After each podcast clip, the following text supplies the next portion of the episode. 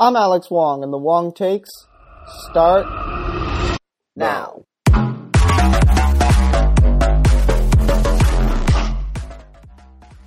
It is the Wong takes,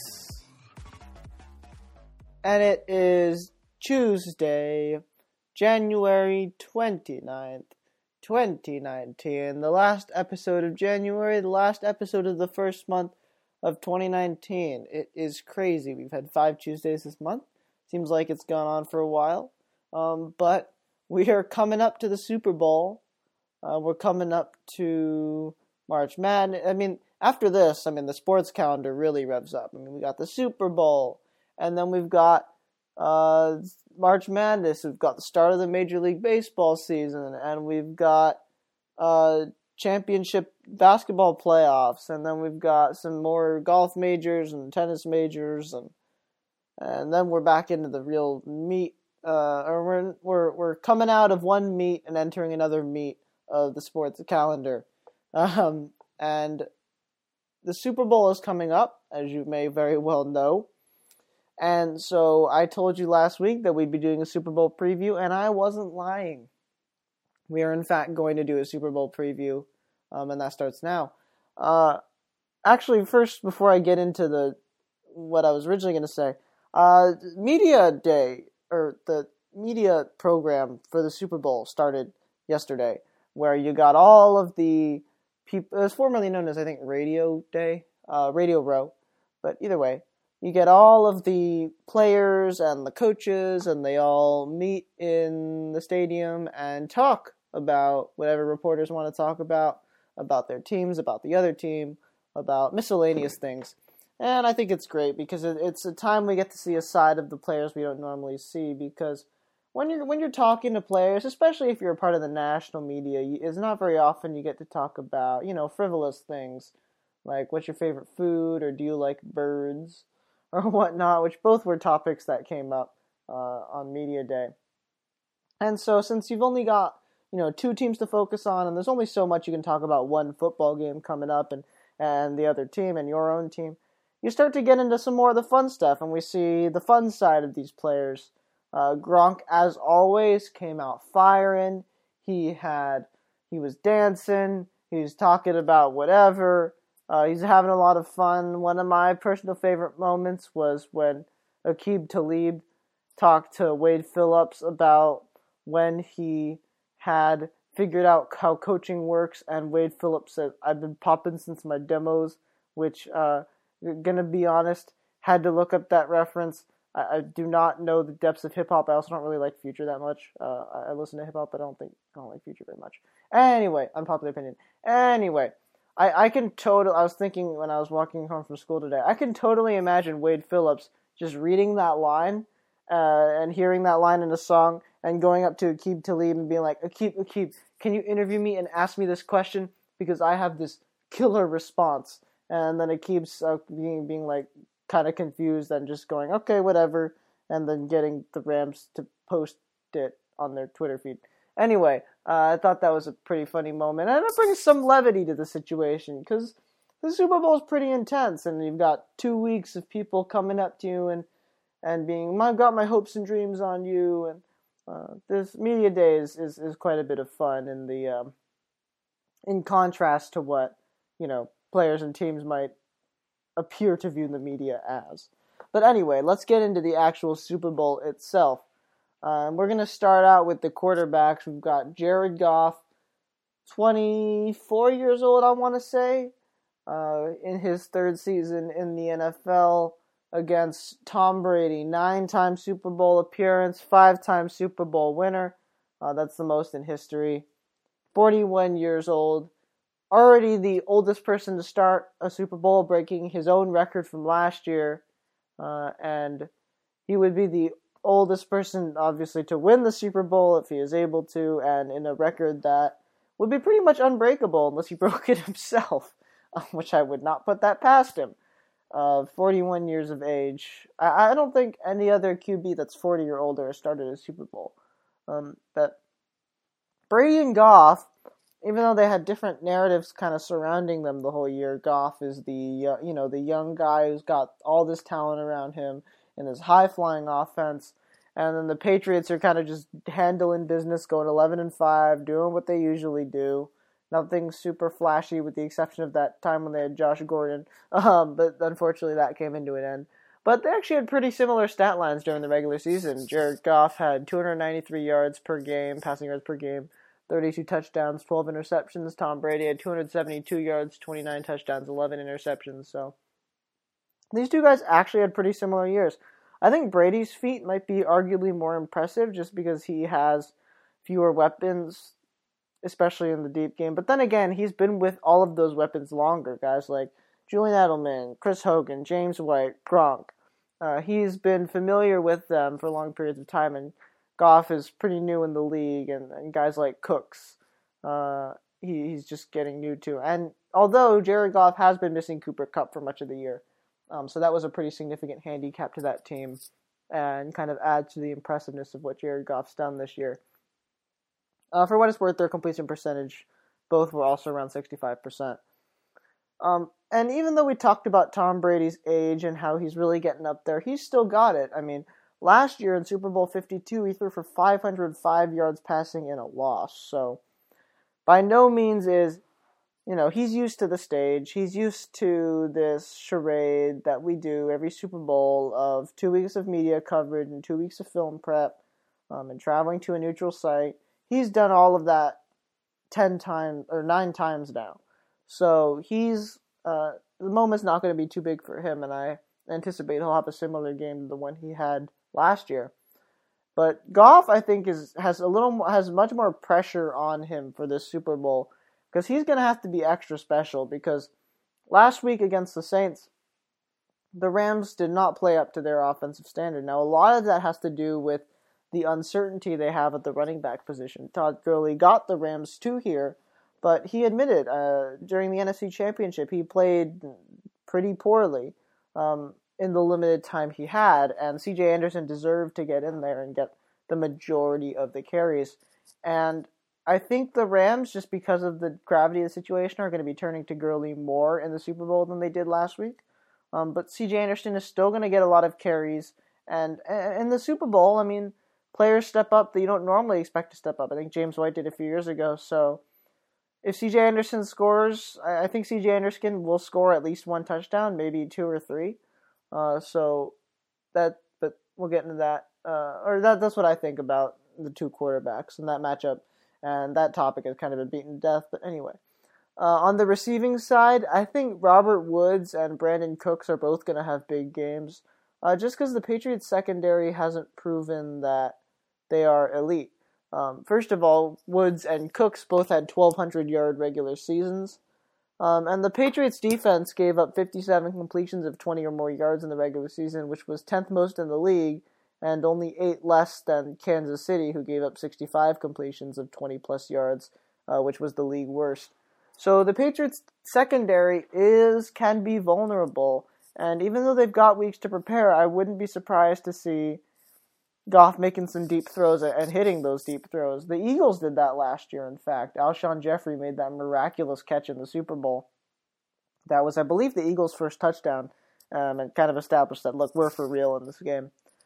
I think on the Patriots side, I think they should turn to Gronkowski out wide in addition to their current wide receivers. At the end of the AFC Championship game, on that third, third and third and long conversion, they went to Gronk on the outside, and he always presents a mismatch when you put him out there, especially in short to medium yardage situations. Because with his size, he can just post up on on cornerbacks, and I, I think he'll need to do that in this game, kind of neutralize that Rams secondary a little bit, especially if they're playing man coverage. Um, and the Patriots wide receivers, then other wide receivers, will be able to use their uh, athleticism to kind of exploit holes in the middle. So I think that's what Patriots are going to have to do on the receiving end. But like I said, uh, or the Rams secondary is very good, especially after they got Aqib Talib back. Uh, they're especially dangerous. Uh, I think you should watch out for those cornerbacks in this game, Talib and Peters. Uh, here's a Bill Belichick quote. Uh, I mean, you've got to worry about them not just intercepting the ball, you've got to worry about them intercepting and running back for a touchdown too, end quote. The margin for error is really so small against those two backs because, like Belichick said, if you're a little off and let's say it's an outbreaking route and you miss it inside, that's basically a pick six with their speed and their ability to to make plays with the ball in their hand. So I, I think one, if not both of them, are going to have an interception in this game. And Talib actually had a brief stint with the Patriots in 2012 2013. So he'll know a little more than your average your average player. He also went up with them against them a few times, I think, with the Broncos. So he's got ex- perhaps more experience uh, having played in the AFC for longer, uh, playing against the Patriots than perhaps his his teammates might might have. Now, as far as Tom Brady, I know we talked about the quarterback matchup earlier, but normally when Super Bowl week rolls around and we're talking about quarterbacks, there's a lot of talk about legacy. If X quarterback wins this game, what does it mean for his legacy? How does this impact how 10, 20, 30 years from now people will remember him? Will it be in the context of a Super Bowl winner? Will it be with this team? Will it be um, because of a certain controversy? Uh, how will legacy be affected? And I actually don't think Brady's legacy changes very much no matter what happens in this game. I mean, it's his ninth Super Bowl appearance. Given his age and his weapons, it's kind of insane he even got here in the first. Actually, now his weapons are pretty good. It's it's still kind of crazy he even got here in the first place. Uh, I don't think this changes the discussion much because take a look at last year as a test case at, or two years ago, after he won the championship against was it the Falcons, right? He with his fifth win, most all time, establishes the GOAT. He loses the Super Bowl last year. People don't talk about him any differently because he lost that. People still say he's the GOAT, still say he's one of, if not the best ever, right? Uh, that's the phrase that gets used super often in, in, in conversations like this people aren't talking about him differently because he lost to the Eagles. Maybe it provides fodder for him to want to get back, uh, motivation like it is this year. But at this point, now that he's won the Super Bowl enough times, people accept that he is he he lives for these moments. He's not going to be derided like say I don't know Charles Barkley was for not winning a championship, right? He's won five. So if he wins this game, he moves to six and two in Super or six and three in Super Bowls. If he loses it, he goes to five and four. But either way, he's got the most championship wins ever, and he has a chance to extend it in this game. And and this game doesn't change 10, 20, 30 years from now what people are saying about him.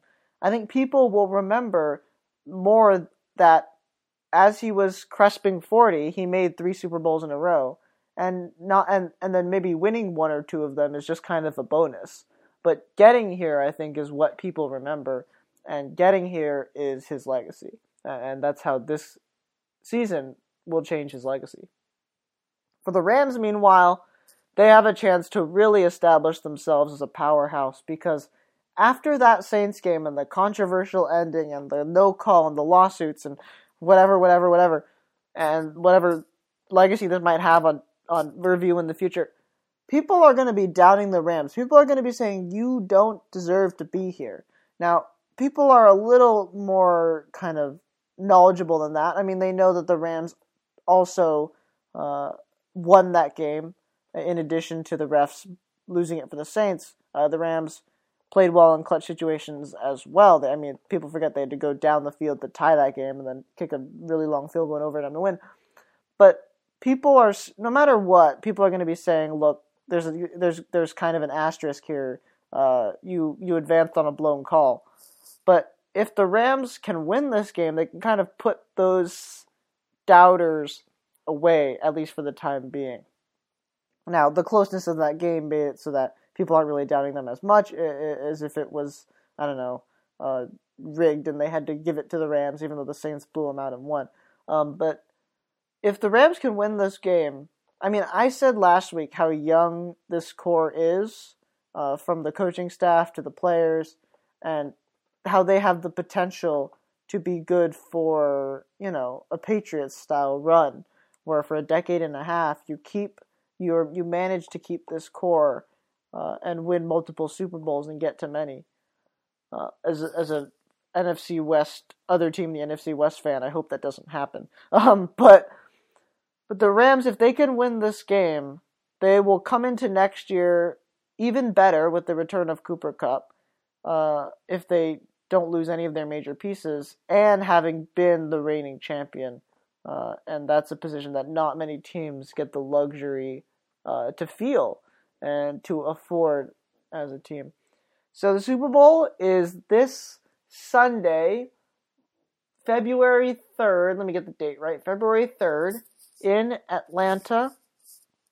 The New England Patriots of the AFC face the Los Angeles Rams of the NFC. I'm going to get that city right.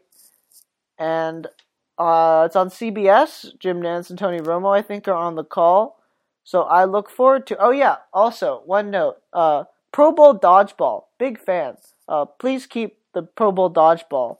I would not be against making the Pro Bowl skills challenge the entire Pro Bowl weekend, or at least adding some events and adding some players and making it like ten events instead of five, uh, or eleven events instead of five, because the Pro Bowl skills challenge is way more fun because we get to see players actually giving hundred percent effort uh, in something, and also just having them look just as bad as us at dodge at dodgeball is pretty funny. And uh, I guess confidence building if if if that kind of validation helps. Uh, but I, I the Pro Bowl just sucks uh, because you I you have to strike a balance between not wanting to hurt players and wanting to deliver a good product, and the NFL is leaning on the side of wanting to protect players, and I don't blame them if I were a player, I don't want to play in the Pro Bowl and get hurt and have to spend my offseason rehabbing when I wouldn't have to otherwise. Um, it's just a dilemma. It's a no-win situation for the NFL, and uh, I don't know what that means for the future of the Pro Bowl, but uh, that's just what I think about it. Okay, next major topic: the U.S. Open on the women's side, uh, or the Australian Open on the women's side and the winner of the Australian Open on the women's side, Naomi Osaka. Now, she. This is her second consecutive major win after last year's US Open. And she finally gets a major all with no controversy or anything. Because the US Open last year, Serena Williams was complaining about some of the calls from the ref and she got a whole game penalty. And if you remember, the crowd was booing during the ceremony, and it was just a very unpleasant sight. And it's unfortunate that Osaka had to go through that. But now she's put herself back on this stage, and she gets a major all to herself.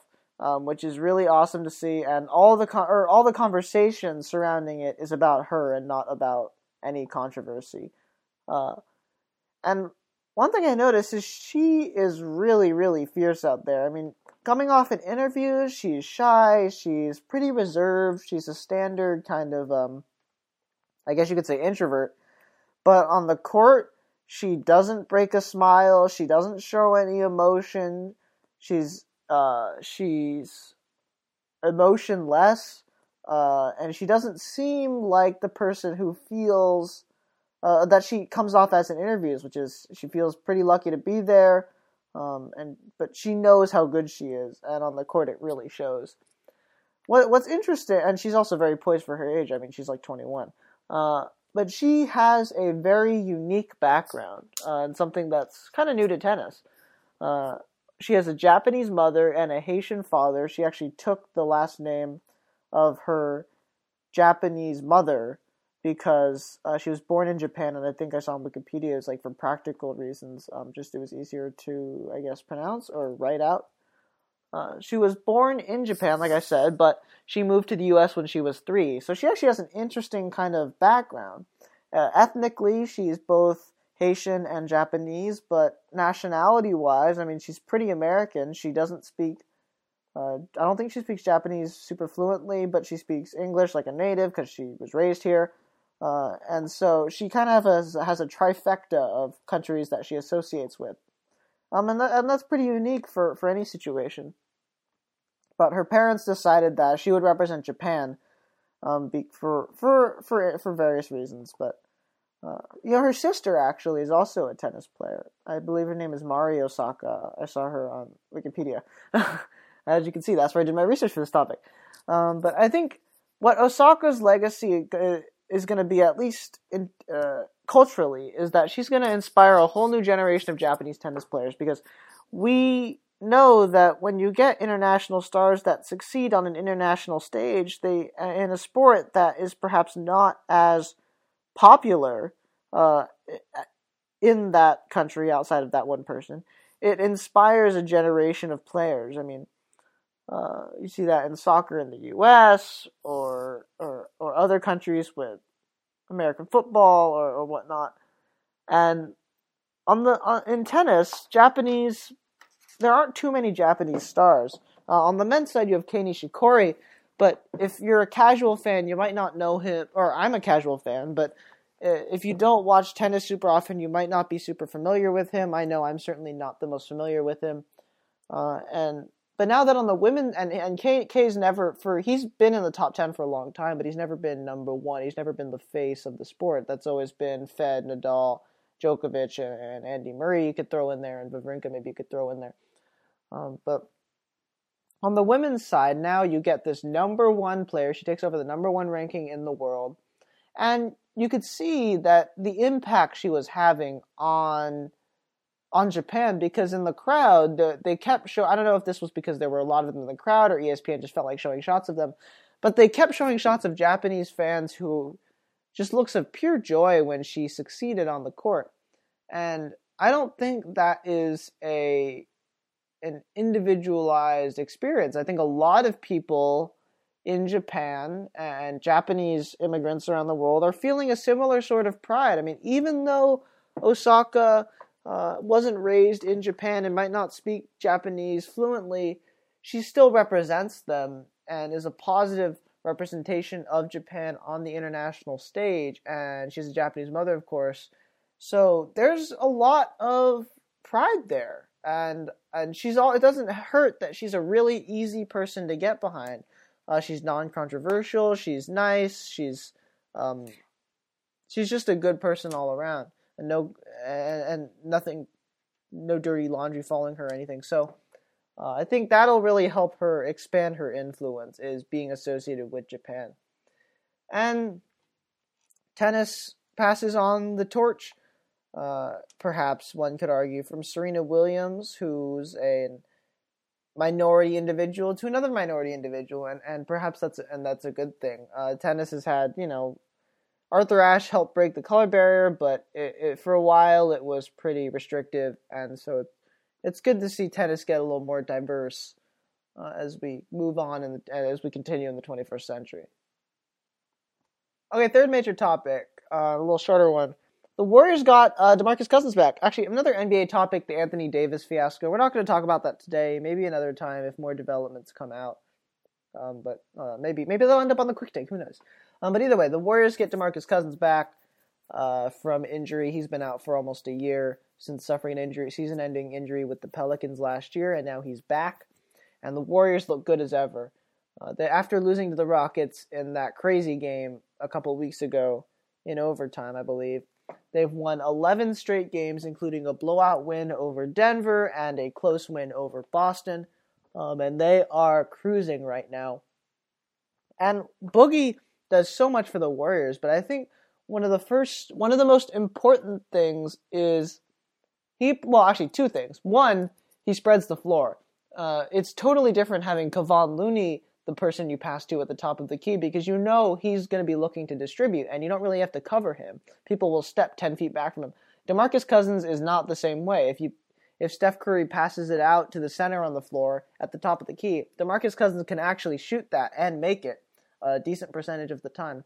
So that just opens up a whole new dimension in the Warriors offense, and you're starting to see that kind of same flow that we saw years ago, like a couple of years ago, that made them so much fun is that is that passing, and that's really starting to come back, and the Warriors are really clicking. Um, but also, what he does, and I, I think what is arguably more important, is providing a a stopper on the offensive end. So, like, if the other team is on a run and they've got a 10-0 run, and you need points to kind of to kind of stop the bleeding, Demarcus Cousins you throw the ball into him, just let him work for a little, and he's gonna make a little five foot baby hook or a little drop step bucket. Uh, that's that's what a championship team needs because every team is gonna have runs against them. But what matters is if you can get points reliably uh, in stoppage or in in tough situations and stop momentum. That's what separates. That's one of the things that separates good teams from great teams.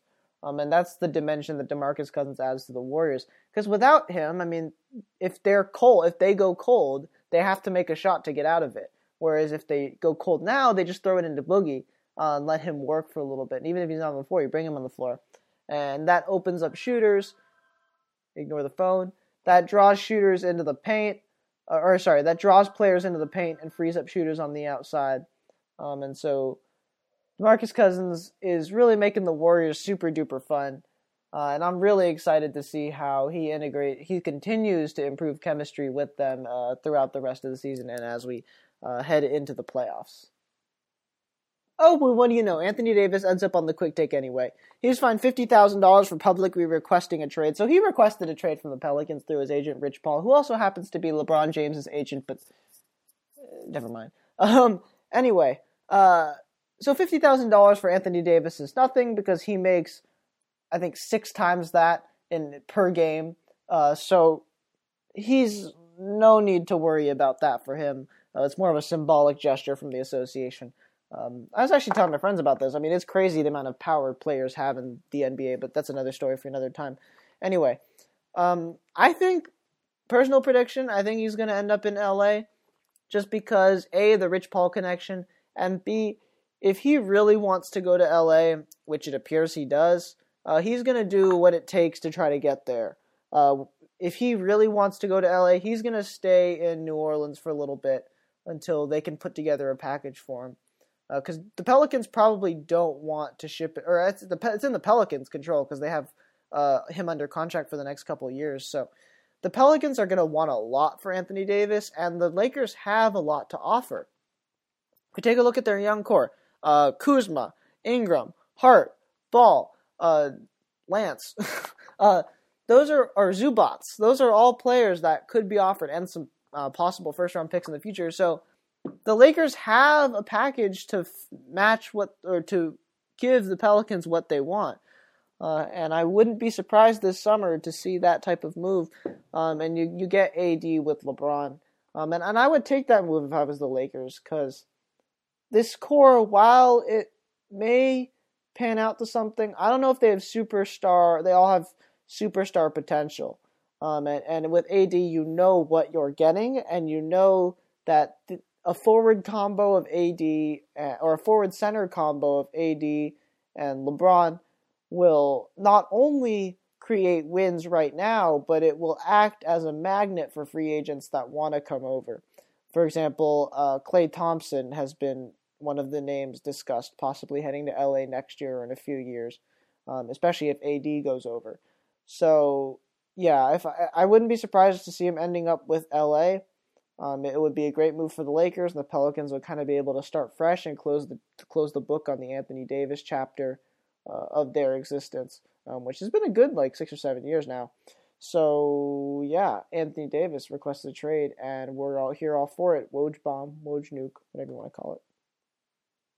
Thanks so much for listening to The Wong Takes. As always, bit.ly slash The Wong Takes, the patreon.com slash The Wong Takes, The Wong Takes at gmail.com. Rate the podcast and subscribe on iTunes and Google Play. Leave questions, send voicemails. Thanks so much for listening to the podcast on this fine Tuesday night. And I will see you with talk about Super Bowl 53 next week.